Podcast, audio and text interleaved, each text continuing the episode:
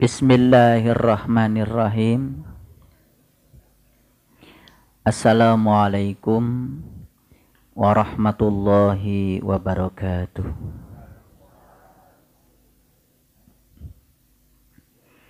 Alhamdulillahillazi arsala rasulahu bil huda wa dinil haq liyudhhirahu ala dini kullih wa kafa billahi syahida Ashhadu an la ilaha illallah wahdahu la syarikalah wa ashhadu anna muhammadan abduhu wa rasuluh la nabiyya ba'dah Allahumma salli ala Sayyidina Muhammad wa ala ali Sayyidina Muhammad kama sallaita ala Wa barik ala Sayyidina Muhammad wa ala ali Sayyidina Muhammad kama barok ta'ala Sayyidina Ibrahim fil alamina innaka hamidum majid. Subhanaka la ilma lana illa ma'alamtana innaka antal alimul hakim. Subhanaka Asyhadu an la ilaha illa anta astaghfiruka wa atubu ilaih. Astaghfirullahaladzim. Astaghfirullahaladzim. Astaghfirullahaladzim. Allazi la ilaha illa huwal hayyul qayyum wa atubu ilaih. Min jami'il ma'asi wa zunub la hawla wa la quwata illa billahil aliyyil azim. Kita sudah menyadari bahwa sesungguhnya waktu yang paling penting adalah saat ini. Karena saat ini adalah waktu yang paling penting dan saat ini alhamdulillah kita telah dikumpulkan oleh Allah bersama dengan orang-orang yang paling penting.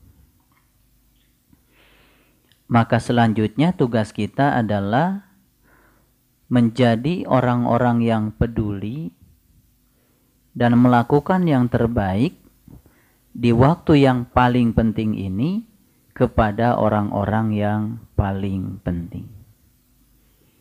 Kesadaran ini harus selalu dimunculkan pada diri kita karena tiga pertanyaan ini akan selalu membimbing kita untuk menjadi orang-orang penting.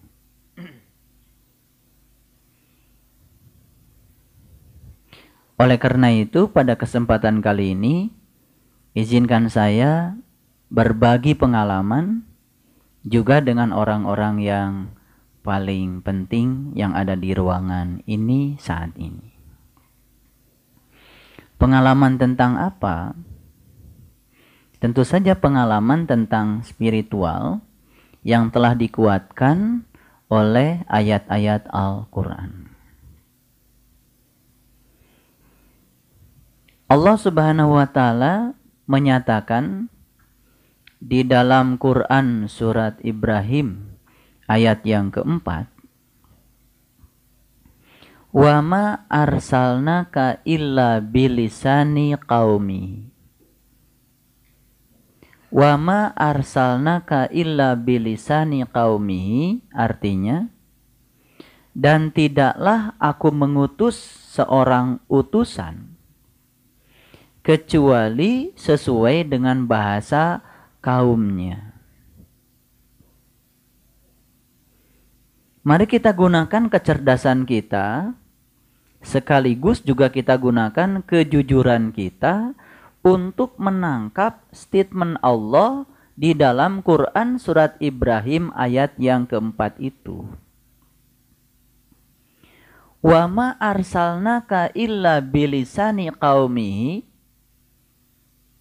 Tidaklah aku mengutus seorang utusan kecuali sesuai dengan bahasa kaumnya. Jadi kalau kaum ini banyak, komunitasnya banyak, tentu saja bahasanya banyak. Di seluruh dunia ini, di permukaan bumi ini, ada berapa ratus bahasa? Mungkin ada berapa ribu bahasa pertanyaannya. Mungkin ada berapa puluh ribu bahasa. Ada berapa puluh ribu komunitas. Ada berapa puluh ribu suku. Sedangkan Allah menegaskan, tidaklah aku mengutus seorang utusan kecuali sesuai dengan bahasa kaumnya. Jadi kalau demikian, utusan Allah itu banyak atau sedikit? Siapa yang menyatakan banyak? Ya Allah sendiri. Walaupun secara tidak langsung kita mendapatkan informasi tentang kata banyak, tapi sesungguhnya dari statement tidaklah aku mengutus seorang utusan kecuali sesuai dengan bahasa kaumnya.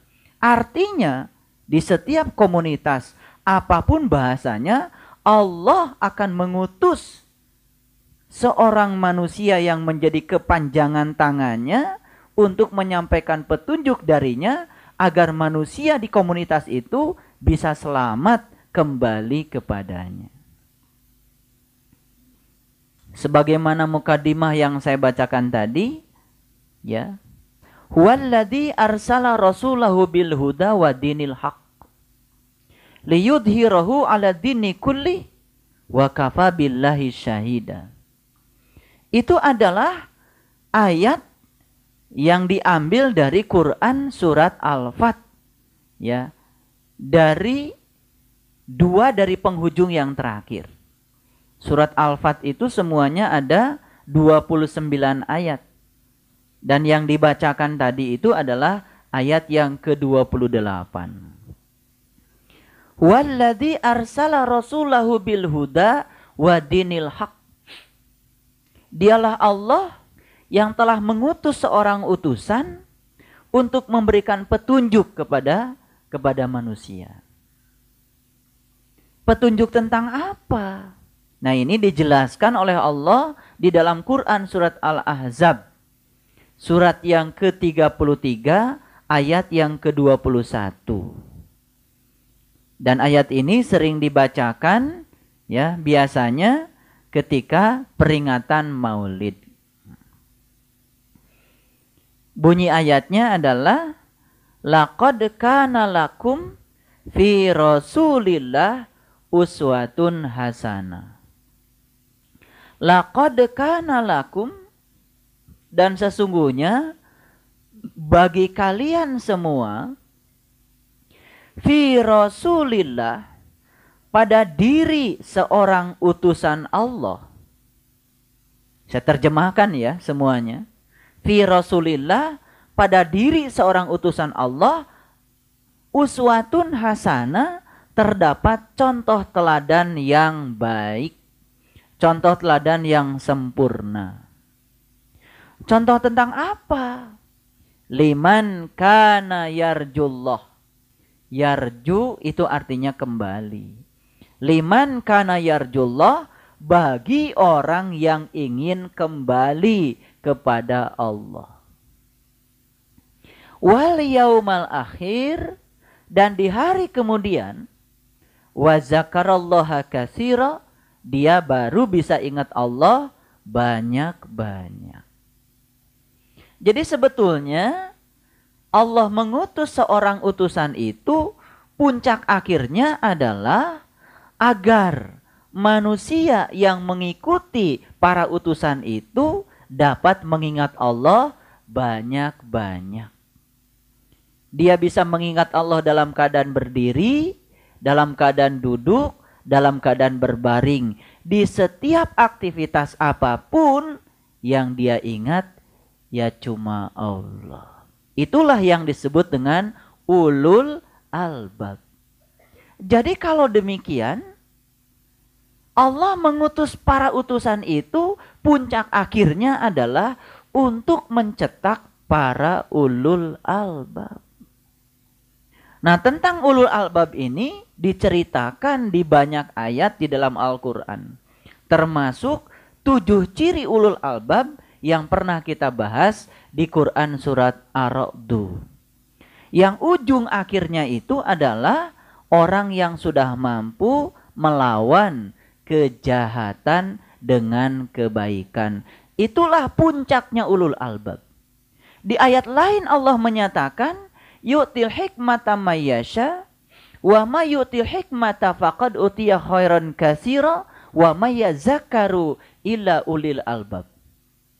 Allah menganugerahkan hikmah kepada siapa yang dia kehendaki dan barang siapa yang mendapatkan hikmah sesungguhnya dia telah memperoleh satu kemenangan yang besar dan tidak ada yang bisa mencapainya kecuali ulul albab.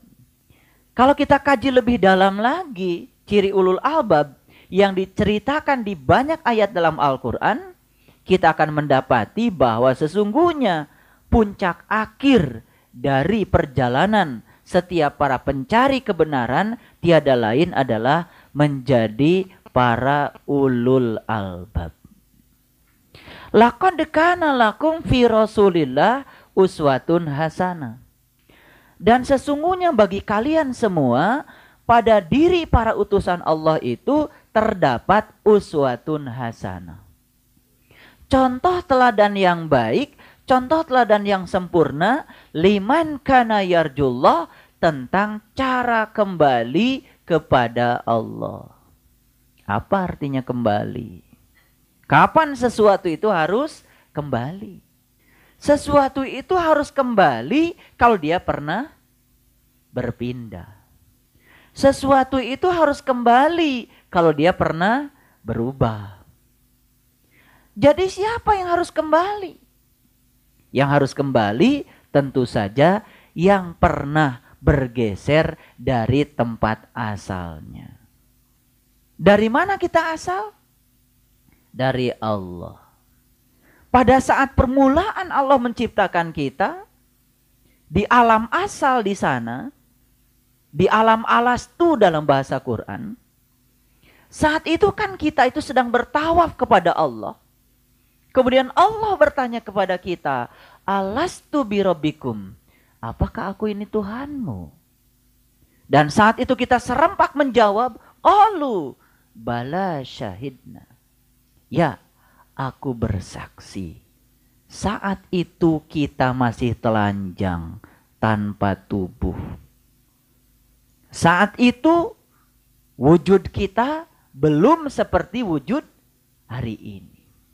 Saat itu kita belum diberi tubuh. Karena saat itu Allah belum merasa perlu untuk memberikan tubuh. Jadi kalau begitu, kita ini pernah ada di alam asal. Dan di alam asal itu kita menyaksi kepada Allah. Dampak dari penyaksian kita kepada Allah tentu saja kita dapat mengingatnya. Jadi semua kita itu di alam asal, semuanya yang diingat cuma satu, yaitu Allah. Kemudian ya sang jiwa ini diutus oleh Allah. Ke mana? Ke alam dunia ini. Lalu agar sang jiwa ini menjadi produktif dan bisa melakukan sesuatu di alam lahir ini, maka sang jiwa kemudian diberi sarana. Sarananya yang bernama tubuh jasmaniah kita. Jadi sebetulnya tubuh jasmaniah ini adalah sarana yang diberikan Allah agar sang jiwa bisa berkarya di sini. Dan untuk berkarya diperlukan tubuh ini. Itu sebabnya ketika manusia tidak berkarya di alam semesta ini dalam konteks membiarkan dirinya digunakan Allah untuk tujuan Allah, tidak berkarya dan tidak menjadikan dirinya bernilai di hadapan Allah, sesungguhnya dia telah keluar dari tujuan awal penciptaan Allah terhadap dirinya. Itu sebabnya manusia harus menyadari bahwa sesungguhnya dia diadakan oleh Allah untuk tujuan Allah. Dia diadakan oleh Allah bukan merupakan suatu kebetulan, tapi dirancang keberadaannya sesuai dengan kepentingan Allah akan dirinya. Makanya mereka yang telah menemukan peran dirinya di dunia ini, sehingga menjadikan dirinya bernilai di hadapan Allah, itulah orang yang telah mengerti mengapa dia diciptakan oleh Allah. Jadi kita itu awalnya itu mengenal. Awalnya kita itu menyaksi. Bahkan tidak ada yang diingat kecuali dia. Tapi setelah dia itu dimasukkan ke dalam sarana tubuh ini, maka manusia mengalami suatu pergeseran. Yang tadinya ingat menjadi tidak ingat. Yang tadinya kenal menjadi tidak kenal. Makanya manusia telah berpindah dari tempat asalnya, telah berubah dari kondisi awalnya. Itu sebabnya hutang manusia yang paling besar adalah ketika dia tidak mampu mengembalikan dirinya sebagaimana asalnya dia mengenal kepada Allah. Jadi kalau sampai mati manusia itu tidak mampu menggunakan tubuhnya sebagai sarana bukan sekedar untuk berkarya tapi untuk mengembalikan sang jiwa kepada Allah sampai mati dia tidak mengerti bagaimana cara menggunakan tubuh untuk mengantarkan sang jiwa kepada Allah berarti hutang itu akan terbawa mati itulah hutang yang paling besar maka diutuslah para utusan Allah untuk apa para utusan Allah itu? Liman kana yarjullah. Untuk mengajarkan bagaimana cara kembali kepada Allah. Nah bahasa lain dari kembali adalah taubat. Taba ya tubuh taubatan. Kata taubat ini pun telah mengalami ya degradasi makna. Sehingga taubat yang kita pahami dari kebanyakan orang memahaminya dengan taubat dari aslinya berdasarkan lugotnya di dalam bahasa Arab itu pun sudah menjadi berbeda. Padahal taubat itu artinya adalah kembali sama dengan yarju. Makanya tugasnya para rasul itu sebenarnya cuma satu. Mengajarkan kepada manusia bagaimana cara kembali. Siapa yang sudah kembali? Yaitu mereka yang telah menemukan cara untuk kembali, mengamalkan cara itu sehingga dia bisa menyaksikan apa yang pernah saksikan di alam alas itu dalam kehidupan yang sekarang ini sebelum dia mati. Ketika dia bisa sukses sampai di situ, maka dia telah menyelesaikan hutangnya kepada Allah. Itulah intisarinya agama. Makanya din itu dari kata dain. Dain itu artinya utang. Jadi kenapa orang harus beragama? Intinya adalah untuk membayar utangnya agar dia bisa kembali ke titik asalnya. Mencontoh sunnah Rasul tentang cara untuk mengabulkan dia ke titik asalnya itu Itulah sebetulnya intisari dari agama. Nah, inilah barangkali yang ingin kita perbincangkan malam ini lebih mendalam lagi ya dalam rangka peringatan Maulid Nabi besar Muhammad Rasulullah Shallallahu alaihi wasallam. Saya akan berbicara lebih dalam tentang esensi dari peringatan Maulid itu sendiri. Baik, kita kembali kepada pembicaraan kita. Laqad kana lakum fi Rasulillah uswatun hasanah. Sesungguhnya bagi kalian semua pada diri para utusan Allah itu terdapat contoh yang sempurna tentang apa? Liman kana yarjullah contoh tentang cara kembali kepada Allah. Begitu kita mendapatkan cara itu, maka wal yaumal akhir di hari kemudian setelah hari ini wa zakarallaha katsira maka kita akan ingat Allah lagi banyak-banyak sebagaimana keadaan kita di alam asal.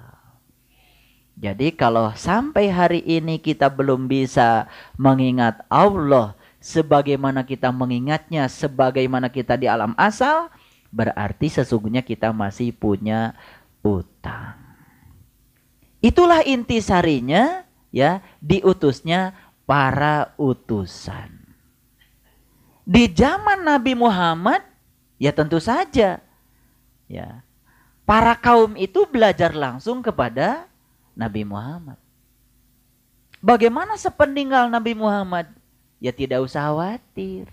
Karena Allah sudah bilang tadi, "Wa ma arsalnaka illa bilisani qaumihi." Untuk setiap zaman, untuk setiap komunitas, apa pun bahasanya, Allah akan mengutus para utusannya sebagai penerus dari tugas kerasulan yang telah diberikan Allah kepada Nabi Muhammad dan rasul-rasul sebelumnya. Artinya, tugas kerasulan tidak akan pernah berhenti sampai kapan pun. Makanya Nabi pernah menyatakan, "Berbahagialah kalian yang hidup sejaman dengan aku, karena kalian mendapatkan ilmu langsung dari tanganku. Tapi jauh lebih bahagia lagi umatku yang hidup tidak sejaman dengan aku, tapi mereka masih dapat ilmuku dari para pewarisku. Jadi hal yang luar biasa. Kalau umatnya Nabi Muhammad yang sudah ditinggalkan beliau 1400 tahun yang lalu, tapi masih bisa mendapatkan warisan ilmunya sebagaimana yang diterima oleh para sahabat waktu itu langsung dari tangannya. Nah, itulah pentingnya kita mengkaji Al-Qur'an seperti ini sehingga kita menjadi mengerti ya apa sesungguhnya esensi dari tugas para utusan Allah. Ketika seseorang itu sudah bisa mencontoh uswatun hasanah yang dibawa oleh para utusan sehingga dia menjadi mengerti bagaimana cara kembali kepada Allah.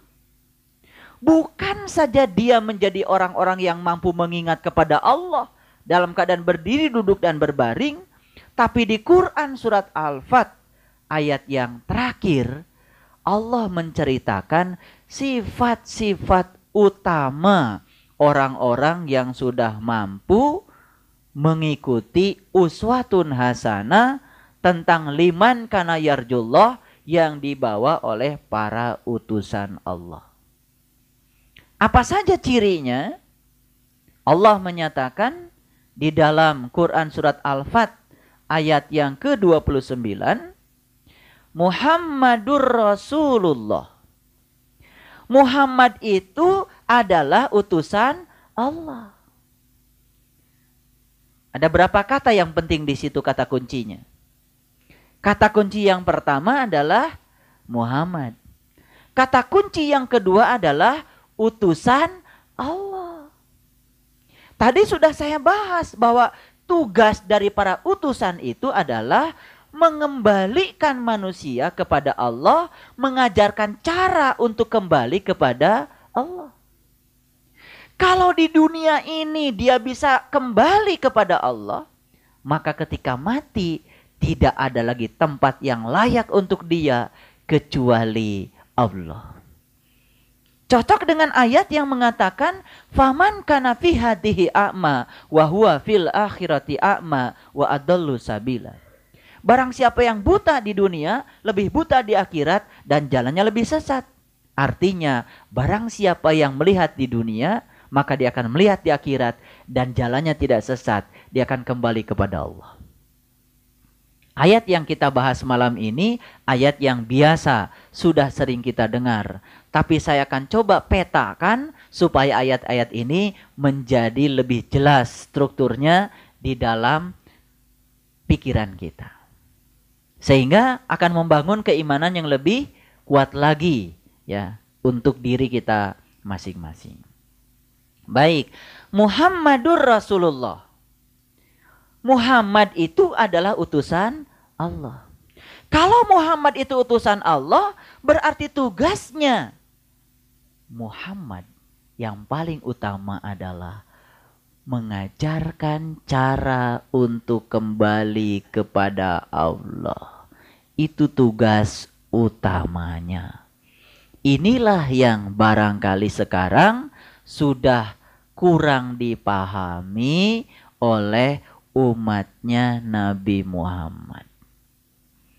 Cara untuk kembali kepada Allahnya ini yang ditinggalkan. Akibatnya kita tidak menyaksikan hari ini umatnya Nabi Muhammad sebagaimana yang diceritakan dalam Taurat dan Injil bahwa umatnya Nabi Muhammad itu penuh dengan kelembutan, penuh dengan kearifan, wajahnya bercahaya, tawadu, kona'ah, lapang yang mencerminkan pribadinya seorang Muhammad.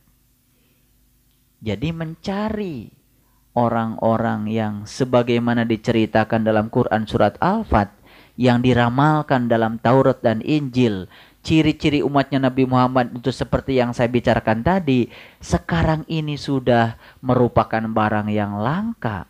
Pertanyaan besarnya adalah kenapa itu terjadi? Padahal begitu banyak orang yang mengaku sebagai umatnya Nabi Muhammad.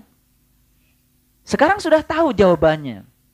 Jawaban yang paling inti adalah karena kita lupa terhadap esensi dari tugas para utusan yang sebenarnya.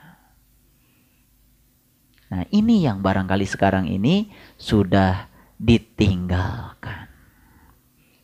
Kalau kita mendengar ceramah, tentang Nabi menyatakan, sudah aku tinggalkan kepada kalian semua.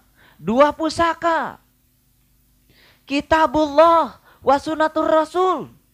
Barang siapa yang berpegang kepada dua-duanya, tidak akan tersesat selamanya. Hadis itu sering kita dengar. Masuk di telinga kanan, keluar di telinga kiri. Pertanyaan yang paling mendasar adalah, di mana pelajaran tentang kajian Quran itu ada. Di mana orang-orang yang bisa mengajarkan Quran sesuai dengan apa yang dialami sebagai pengalaman spiritualnya Nabi. Dan ini juga merupakan barang yang langka. Akibatnya, ya, ketika seseorang sudah merasa mengamalkan seluruh ritual agama sebagaimana yang telah di dijelaskan oleh Nabi Muhammad sudah menjalankan sunnah katanya. Lalu dampaknya kita lihat. Ternyata wajahnya menyeramkan, kata-katanya juga menyeramkan, ya. Energi yang terpancar dari wajahnya pun menyeramkan. Lalu yang terjadi adalah sikap anarkis, kekerasan terjadi di mana-mana, orang telah kehilangan kasih sayang, saudaranya sendiri bisa dibunuh atas nama keyakinan, lalu orang yang berbeda keyakinan dianggap sebagai musuh, dan itu yang kita saksikan. Dan saya yakin bahwa semua aspek-aspek yang muncul kita saksikan sebagai bentuk ya kekerasan itu bukan merupakan suatu dampak dari ajarannya Nabi Muhammad. Dampak dari ajaran Nabi Muhammad itu dijelaskan di ayat ini. Muhammadur Rasulullah walladzina ma'ahu asyidda'u alal kupar. Muhammad itu utusan Allah dan orang-orang yang mau taat dan mengikuti sunnahnya. Apa tuh sunnahnya? Liman kana yarjullah. Cara untuk kembali kepada Allah itu dulu yang paling utama maka dia akan memiliki ciri yang pertama asyidda'u alal kufar. Bersikap tegas terhadap kufar. Apa kufar? Kufar itu artinya adalah ketertutupan. Kufar itu artinya kegelapan. Wujudnya berupa kemarahan, kebencian, kemiskinan, kebodohan, kesombongan. Itulah wujud-wujud dari kufar. Dan itu sesungguhnya yang harus menjadi konsentrasi perang kita. Karena itulah musuh-musuh kita. Musuh kita sekarang itu adalah kebodohan. Musuh kita itu sekarang adalah kemiskinan, kesombongan. Dan justru kita mengambil musuh bukan itu. Yang kita jadikan musuh sekarang ini siapa? Orang yang dianggap berbeda keyakinannya dengan kita dan itu yang kita musuhi. Itulah kesalahan besar memahami Quran surat Al-Fat ayat yang ke-29. Asyidda'u alal kufar diterjemahkan bersikap keras terhadap orang kafir. Orang kafir dianggap orang yang berbeda keyakinan dengan kita. Ini sebetulnya akar masalah terjadinya kekerasan di negeri yang kita cintai ini. Kalau semua umat Islam, semua orang yang mengikuti jejak Nabi Muhammad mau melihat potret perjalanan diri Nabi Muhammad dalam berdakwah penuh dengan kelembutan, penuh dengan kearifan, karena yang disampaikan oleh Nabi adalah pencerahan. Pencerahan itu tidak pernah tersentuh. Pencerahan itu seperti bayangan bulan di dalam air. Bulannya tidak basah, airnya tidak terkoyak. Itu pencerahan. Pencerahan bukan memaksa orang lain agar sekeyakinan dengan kita. Pencerahan bukan memaksa orang lain agar mengikuti keinginan kita. Pencerahan bukan seperti itu. Pencerahan adalah mewariskan nilai-nilai luhur untuk kesejahteraan dan kemakmuran manusia lahir dan batin. Sehingga ketika seseorang telah mencapai pencerahan, maka dampaknya dia menjadi ringan, mengerti akan hidup, dan kualitas kehidupannya menjadi lebih baik lahir dan batin. Kalau kita bisa menerima lahir dengan alhamdulillah tanpa ada penolakan sedikit pun, maka batinnya bisa dijamin pasti akan lebih sejahtera dan damai. Salamun alaikum bima sobartum. Maka Allah akan menyampaikan salam damai buat mereka-mereka yang sudah mencapai tingkatan spiritual seperti itu. Tidak menghukum siapa pun, tidak menjas siapa pun, yang ada adalah memperbaiki diri sendiri setiap saat. Lalu dia akan menjadi orang-orang yang lebih arif, lebih bijak. Kearifan dan kebijakannya itu kemudian menular ke lingkungan terdekatnya, menular lagi, menular lagi, maka dia menjadi bernilai bagi orang lain. Jadi kalau kita ingin mengubah lingkungan, tidak usah mengubah lingkungan. Caranya adalah mengubah diri sendiri, maka ketika diri sendiri telah berubah, lingkungan dengan sendirinya pasti akan berubah. Itu namanya pencerahan. Laqad kana lakum fi Rasulillah uswatun hasanah. Liman kana yarjullah wal yaumal akhir wa. Jadi bukan sekedar melahirkan orang-orang yang bisa mengingat Allah dalam keadaan beri duduk dan berbaring, tetapi akan menghasilkan dampak. Yang pertama adalah asyidda'u alal kufar. Bersikap tegas terhadap ketertutupan. Makanya di ayat ini di bagian yang lanjutnya Allah mengatakan, maka orang-orang yang tertutup itu akan mengalami rasa jengkel di dalam kehidupannya. Suka jengkel? Kalau menurut Quran surat Al-Fat, jengkel itu sebetulnya penyebabnya karena kita sedang tertutup. Asyidda wa alal kufar. Kenapa harus bersikap tegas terhadap ketertutupan? Sebab ketertutupan inilah yang merupakan cikal bakal kejengkelan. Kalau orang sudah jengkel, berikutnya apa? Marah. Kalau sudah marah, berikutnya apa? Melakukan kekerasan. Kalau sudah melakukan kekerasan berikutnya apa? Membuat kerusakan. Sebutnya semua yang kita saksikan itu berawal dari jengkel. Orang lain tidak sesuai dengan keyakinannya dengan kita, jengkel. Orang lain beda ibadahnya dengan kita, jengkel. Orang lain kunut kita kagak, jengkel. Orang lain tahiyatnya digerak-gerakan kita kagak, jengkel. Akibatnya apa? Jengkel terus hidupnya. Nah orang yang jengkel terus kelihatan kan dari wajahnya. Berat gitu ya. Mau senyum saja berat. Kita bisa saksikan tuh orang yang senyumnya berat. Karena jengkel. Itu bahasa Quran kok. Bahasa Quran, Allah katakan semua kejengkelan yang kau alami berawal dari ketertutupanmu itu. Maka umatnya Nabi Muhammad itu harus bersikap tegas terhadap ketertutupan. Karena itu penyebab timbulnya jengkel. Dan jengkel itu akan berakumulasi melahirkan anak-anak jengkel yang lain. Dia bisa beranak pinak itu. Putus silaturahmi karena apa? Iri hati karena apa? Subhanallah.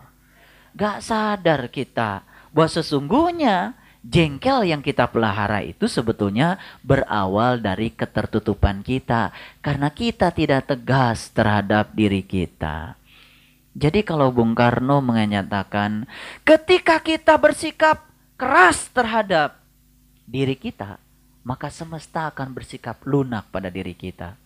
Tapi ketika kita bersikap lunak pada diri kita, semesta akan bersikap keras pada diri kita. Coba, ketika kita mengikuti malas pada diri kita, rezeki kita seret. Silaturahmi kita seret. Akibatnya apa? Ha, semua hidupnya serba seret. Kenapa itu terjadi? Karena kita bersikap lunak pada diri kita. Coba kita bersikap keras pada diri kita. Begitu kita mau baca, ya malas, lawan. Begitu mau ngaji, malas, lawan. Begitu mau pinter, malas, lawan. Bangun malam, malas, lawan.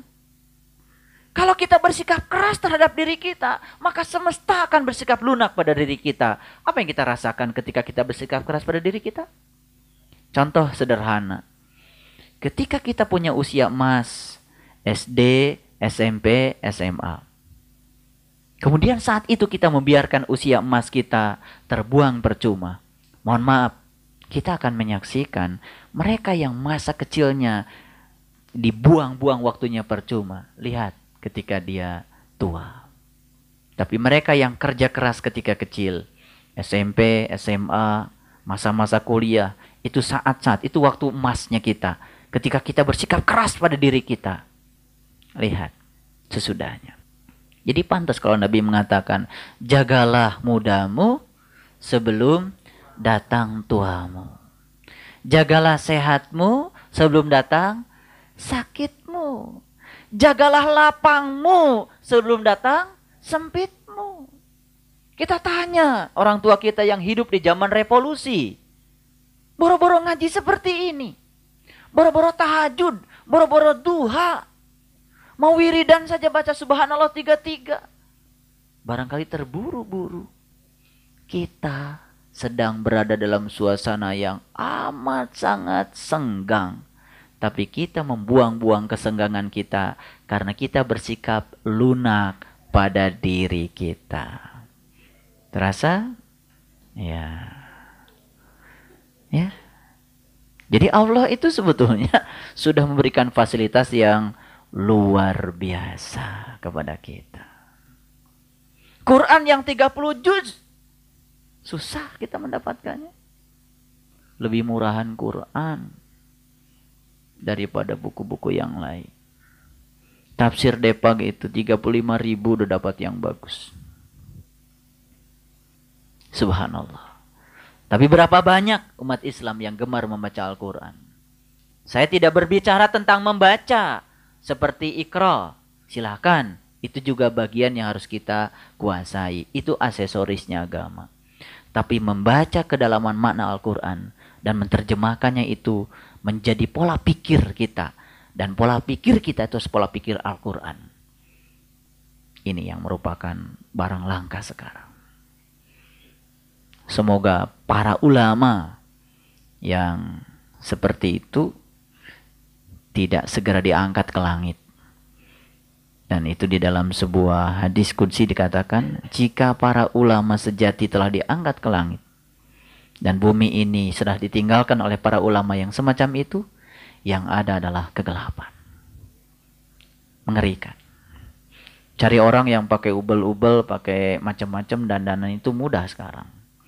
Tapi cari orang yang betul-betul, ya, mohon maaf, mewarisi pribadinya Rasulullah Shallallahu Alaihi Wasallam merupakan sesuatu yang sangat sulit. Apa saja pribadi Rasul itu? Saya merangkum setidak-tidaknya. Yang harus kita pahami itu ada sekitar 20 pribadi Rasul yang harus kita pahami. Yang pertama, Rasul itu adalah seorang pemberi yang tulus. Kalau Rasul memberi, tidak pernah menginginkan balasan. Memberi, ya memberi. Dan kalau Rasul memberi, selalu memberi yang terbaik. Barangkali sudah terlalu sering kita mendengar cerita. Kalau Rasul memberi itu adalah jatahnya sendiri. Begitu. Jadi memberi yang memberi. Subhanallah. Yang pertama itu. Beliau itu seorang pemberi yang tulus. Pribadi yang kedua, Nabi Muhammad itu seorang yang berkemauan kuat. Kalau tidak mengerti ciri yang kedua, pergi saja umroh, pergi haji. Terus jalan ke atas ke Jabal Nur. Jalan sampai atas. Sampai ke Gua Hira di situ duduk. Gak usah lama-lama. Sehari saja. Setelah itu kemudian bandingkan. Nabi Muhammad 15 tahun di situ. Menempat diri. Udaranya yang begitu kencang. Rasakan di situ. Tempat duduknya batu. Rasakan di situ. Berapa banyak nyamuk yang hadir. Mungkin ular dan binatang-bintang yang lain. Beliau tetap di situ menempat diri, melepaskan segala kemelekatan pada dunia hanya untuk mendapatkan satu kekosongan pikiran agar Allah hadir dalam dirinya. Di situ kita baru bisa merasakan betapa luar biasanya Nabi Muhammad. Jika perlu naik ke Jabal Sur, gak usah Jabal Nur terlalu tinggi, ke Jabal Sur. Tiga hari tiga malam beliau berdiam di situ, dikejar-kejar orang kafir Quraisy. Kalau Muhammad tidak memiliki satu kemauan yang kuat, apa jadinya? 30 juz Quran mungkin tidak ada di hadapan kita saat ini. Kalau Muhammad adalah manusia cengeng seperti kita. Ya, memang kita harus sekali-kali merasakan itu. Yang ketiga, ya, ciri pribadi Nabi Muhammad yang paling menonjol adalah menjadi diri sendiri. Menjadi diri sendiri. Penting ini. Saya berulang-ulang mengatakan di sini, waktu kita di dunia ini sangat terbatas. Jangan sia-siakan waktu kita dengan mengikuti kehidupan dan pola pikir orang lain. Sakit hati, jengkel, itu karena suka membiarkan diri kita larut di dalam kehidupan orang lain. Itu artinya kita tidak pernah menjadi diri diri sendiri. Itu namanya saklar bahagianya masih ada di tangan dia. Coba saklarnya sekarang pegang sendiri. Dia mau apa pun sama saya, saya tetap bahagia. Saya tidak mau terganggu dengan cuaca buruk di luar diri saya. Mau suhunya berapa, pokoknya saya tetap adem. Kan bisa, bisa nggak? Bisa, bisa. Oke, yang ke yang keempat, ciri pribadi Nabi ya yang paling menonjol, beliau itu ternyata seorang yang humoris. Nabi Muhammad itu seorang yang humoris. Jadi suatu saat Nabi Muhammad itu sedang berkumpul dengan para sahabat. Kemudian sedang makan makanan yang ada bungkusnya. Kemudian ada Sayyidina Ali. Setiap habis makan digeser tuh bungkusnya ke depan Rasul. Terus digeser. Kemudian setelah bertumbuk di depan Rasul, kemudian Sayyidina Ali bilang, coba lihat tuh. Yang paling banyak makannya tuh Muhammad. Nabi Muhammad dengan santainya, iya nggak apa-apa. Kalau saya kan makan kulitnya nggak dimakan. Kalau Ali itu dimakan sama kulitnya, gitu kan? Kan lebih lebih apa? Lebih rakus gitu. Sayyidina Ali itu sampai bersih. Tadinya dia pikir saya itu uh, cuma makan dikit bersih kok gitu. Dengan entengnya. Kalau orang itu berjiwa humor, enteng-enteng saja. Enteng tapi tidak tidak menyakiti. Jadi humornya itu berbobot gitu loh. Tidak norak. Jadi sebetulnya ya jiwa humoris itu penting. Itu bagus itu. Jadi pelihara itu juga bisa bisa membuat kita menjadi rileks. Rileks. Jadi orang yang suka humor itu rileks ya. Nah, ciri yang ciri pribadi Nabi yang menonjol yang kelima adalah beliau itu sangat mementingkan etika. Sangat mementingkan etika.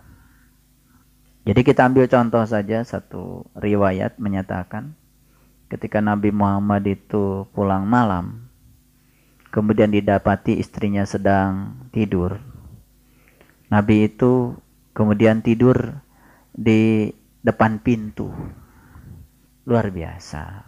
Berarti memang beliau pribadinya sangat luar biasa. Jadi untuk membangunkan istrinya saja sudah tidak berani. Ya. Etika itu menjadi sangat penting. Karena itu merupakan pribadi Nabi yang sangat menonjol. Yang keenam, pribadi Nabi yang sangat menonjol itu beliau itu berani tampil beda. Kemudian ciri yang berikutnya, ya pribadi beliau yang paling menjodol itu beliau itu memiliki antusiasme. Yang kedelapan, ciri pribadi beliau yang paling menonjol itu adalah penuh ekspresi. Ya kadang-kadang kan kita sering ngobrol ketika orang lain sedang membicarakan kesusahannya, subhanallah, ada yang bisa saya bantu. Jadi sangat merasakan, uh, sangat peka kepada orang lain. Ya, sangat ekspresif. Luar biasa. Yang kesembilan, ciri pribadi beliau yang paling menonjol adalah beliau itu tahu yang diinginkannya. Kalau orang tahu yang diinginkannya, dia juga akan tahu bagaimana cara melakukannya. Yang ke sepuluh, ciri pribadi beliau itu adalah berjiwa memimpin. Nah ini soal kepemimpinan ini kalau dibahas itu panjang. Kepemimpinan Nabi Muhammad itu yang paling dominan beliau itu lebih mementingkan kepentingan orang lain ketimbang kepentingan dirinya dan keluarganya. Itu yang paling menonjol. Yang ke sebelas, ciri pribadi beliau yang paling menonjol adalah sederhana. Jangan dikira sederhana itu kelemahan loh. Sederhana itu kekuatan. Ketika orang berbicara sederhana, kata-kata yang dipilihnya pun kata-kata yang sederhana. Kata-kata yang dipakai pun nggak boros. Jadi kalau orang yang sudah mencapai kearifan dalam pengetahuan, dalam pengalaman saya, biasanya kalau berbicara itu tidak banyak kata-katanya. Tapi yang disampaikannya banyak. Nah itu namanya sederhana. Di situlah saya mengerti apa yang disebut dengan kesederhanaan. Jadi sederhana itu bukan menyatakan kelemahan, karena sederhana itu menyatakan kekuatan. Berikutnya, ya, Nabi Muhammad itu seorang pribadi yang kreatif. Saya mau kasih tahu, kalau mau berkarya jangan nunggu sempurna. Tidak ada karya yang sempurna, gak jadi deh. Kalau berkarya berkaryalah. Dulu saya juga pernah ada idealisme, misalkan saya mau bikin modul buat mahasiswa. Karena berpikirnya terlalu ideal. Nah yang ideal itu tidak pernah ada. Hidup itu kompleks, nggak bisa pakai rumus. Gitu. Jadi kreatif itu artinya apa? Kreatif itu tidak pernah kita membiarkan diri kita menganggur. Apa saja lakukan. Sekecil apa pun sebetulnya bisa berguna.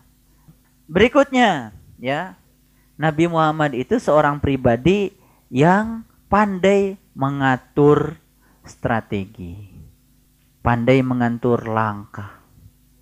Jadi setiap apa yang dilakukan itu selalu menggunakan ya, strategi, pilihan-pilihan strategi yang tepat. Kemudian yang ke-14, ya, pribadi beliau yang paling menonjol adalah penuh harapan. Saya sudah kasih tahu kalau harapan itu bukan untuk dicapai. Tapi harapan itu sebagai energi awal agar kita memulainya saat ini juga. Itu harapan. Yang kelima belas, pribadi beliau yang paling menonjol adalah tahu cara berterima kasih. Kadang-kadang ucapan terima kasih ini menjadi susah kalau tidak dilatih. 16. Hmm. Nah, pribadi Nabi yang paling menonjol itu adalah pandai berkomunikasi. Komunikasi itu tidak selalu dengan bahasa verbal. Tapi komunikasi itu bisa juga dengan bahasa yang non verbal. Baik, yang ke-17, ciri pribadi yang paling menonjol adalah beliau itu adalah pandai mengendalikan diri. Oh, yang ke-18, jujur pada diri sendiri. Syarat untuk mendapatkan ilmu-ilmu sejati itu kunci awalnya adalah jujur pada diri sendiri. Sederhana sebetulnya, orang-orang yang sampai hari ini tidak mengalami kemajuan dalam spiritual, itu sederhana juga. Yaitu orang yang tidak bisa jujur pada dirinya sendiri. Itu kunci. Baik, yang berikutnya, yang keberapa? Yang 19. Ciri pribadi beliau yang paling menonjol yang harus kita tiru adalah percaya diri. Dan yang berikutnya, ciri pribadi beliau yang paling mendasar, yang paling menonjol adalah beliau punya pribadi yang cepat tanggap. Cepat tanggap. Responsif, tapi tidak reaktif. Nah, beda. Reaktif dengan responsif itu beda. Kalau reaktif itu, ya, gampang bereaksi tapi biasanya negatif. Kalau responsif itu dia menanggapi tapi tidak tidak gampang bereaksi. Nah, tentu saja pribadi yang bagus itu bukan yang reaktif, tapi yang responsif. Kembali pada Quran surat Al-Fat. Jadi, ciri umatnya Nabi Muhammad yang pertama adalah asyidda'u alal kufar. Tolong dipahami bersikap tegas terhadap ketertutupan sehingga kita bisa memiliki 20 pribadi yang tadi. Kalau kita bersikap tegas terhadap ketertutupan, tidak sulit untuk mendapatkan pribadi yang tadi. Kenapa kita tidak percaya diri? Karena kita tidak tidak bisa membina diri kita. Misalkan berbicara keilmuan nggak percaya diri. Karena apa? Karena kita tidak jelas belajarnya. Disuruh baca Quran nggak percaya diri. Karena nggak pernah baca Quran. nggak tahu cara bacanya. Akibatnya ketika disuruh baca nggak percaya diri. Jadi sebetulnya kegagalan kita untuk mempercayai diri kita sendiri karena kita kurang pandai membina diri sendiri. Baik, teruskan. Yang kedua, ruhama ubainahum. Tolong perhatikan, ciri orang-orang yang mengikuti para utusan itu bersikap kasih sayang. Karena ini cirinya umat Nabi Muhammad itu di Quran dikatakan ruhama ubainahum kita sering menerjemahkan ruhama ubainahum itu artinya berkasih sayang dengan kita saja. Kasih sayang itu jangan dibatasi. Kasih sayang itu harus dibagi pada semuanya. Jangankan manusia. Mohon maaf. Binatang dan tumbuh-tumbuhan pun bahkan benda mati sekalipun mereka perlu kasih sayang. Kasih sayang itu dalam segala hal. Ini maksud saya. Jadi kasih sayang itu jangan di jangan dibatasi. Saya kasih tahu, ini contoh yang real dalam hadis. Seorang sahabat mendapati anjing yang mau mati, menjulurkan lidahnya, berputar-putar. Kemudian dia ambil air, pakai terompahnya sendiri. Dia kasih minum itu anjing. Anjing binatang yang najis menurut pikiran manusia. Binatang yang najis saja mau mati, ditolong dilaporkan oleh sahabat pada Rasul. kata Rasul, itu orang yang nolong itu adalah min ahlil jannah. Dia ahli surga. Anjing yang najis mau mati ditolong. Orang yang nolongnya ahli surga. Bayangkan manusia yang dimuliakan. Dibunuh oleh manusia. Ahli apa? Ngerti maksud saya? Anjing yang najis saja tidak dimuliakan. Ya, ini bukan dibunuh. Mau mati, diselamatkan nyawanya.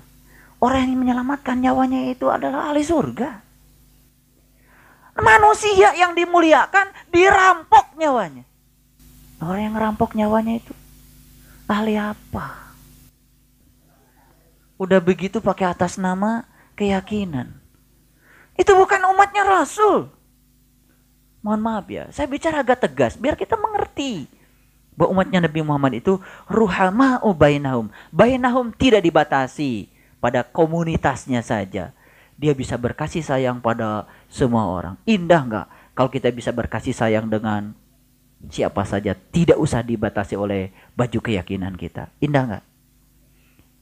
Yang saya ceramahkan ini adalah ini yang akan mengikat persaudaraan kita.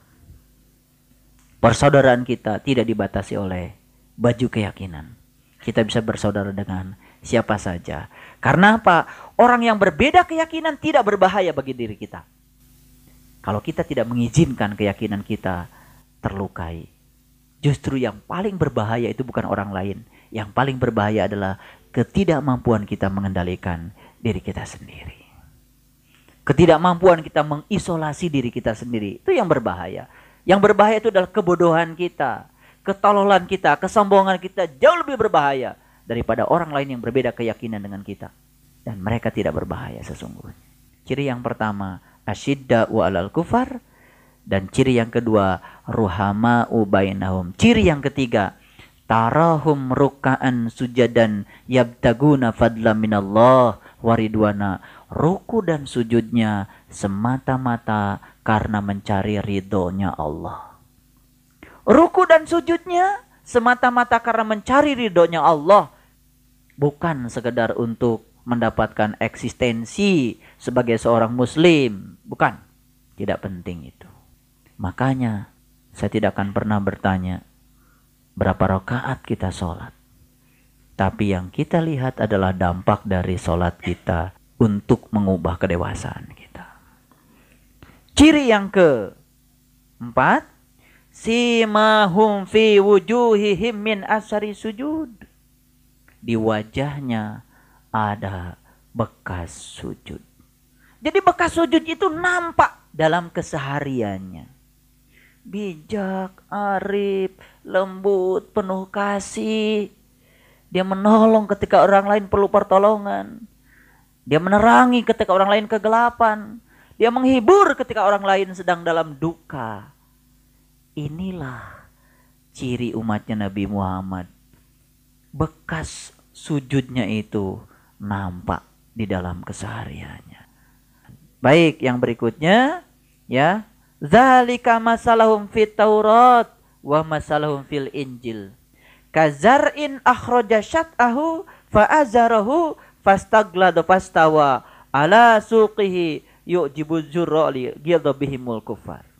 Dalam Taurat dan Injil diberitakan bahwa ciri umatnya Nabi Muhammad yang tadi yang sudah bersikap tegas terhadap ketertutupan, yang bersikap kasih sayang pada apa saja, yang ruku dan sujudnya semata-mata mengharap ridho Allah, yang bekas sujudnya nampak di dalam kesehariannya, maka dia diceritakan seperti sebuah pohon yang akarnya menghunjam ke bumi dan pohonnya menjulang tinggi ke langit gagah perkasa. Kalau pohon yang menjulang tinggi ke langit berbuah, buahnya juga bisa dimanfaatkan banyak orang dan banyak orang yang berlindung di bawah pohon itu. Subhanallah. Jadi itulah gambaran umatnya Nabi Muhammad. Kalau umat Islam itu menyadari Quran surat Al-Fat, maka sesungguhnya kita akan bisa menyaksikan sebuah peradaban yang sangat luar biasa. Baik, ayat berikutnya ya. Di sini ada kata-kata yu'jibu zurra aliyagidu bihimul kufar. Ini kata-kata yang sudah saya bahas tadi. Dan orang-orang yang kafir itu akan selalu merasa jengkel. Udah kita bahas tadi ya? Hmm, jadi jengkel itu berasal dari ketertutupan kita sendiri. Kemudian wa'adallahu alladhina amanu wa amilus salihah minhum wa ajron adima. Allah menjanjikan kepada orang-orang yang beriman dan mengerjakan amal soleh. Jadi iman saja gak cukup. Terbuka saja pandangan kolbu gak cukup. Berikutnya adalah wa amilus solihah. Selalu mengerjakan amal soleh. Jadi kita sudah mengerti amal soleh yang sejati yaitu cara untuk kembali kepada Allah. Jadi yang diajarkan oleh para utusan itu yang paling utama adalah amal soleh. Maka bagi mereka yang melakukan amal soleh, magfiratun. Bagi mereka ada ampunan. Apa wujudnya ampunan? Ajron adima. Bahasa syariatnya adalah pahala yang besar. Tapi bahasa hakikatnya adalah dia bisa menyaksikan cahaya yang terang, benderang tanpa batas. Itulah ajron adima yang hakikat. Mudah-mudahan sisa perjalanan usia kita menjadi sisa yang bernilai dan berkah. Mudah-mudahan ilmu tentang cara kembali kepada Allah yang sudah diwariskan oleh guru kita kepada kita membawa kita untuk memiliki pribadi sebagaimana yang dijelaskan tadi. Sadaqallahul azim. Terima kasih atas segala perhatiannya. Mohon maaf bila ada kesalahan. Assalamualaikum warahmatullahi wabarakatuh.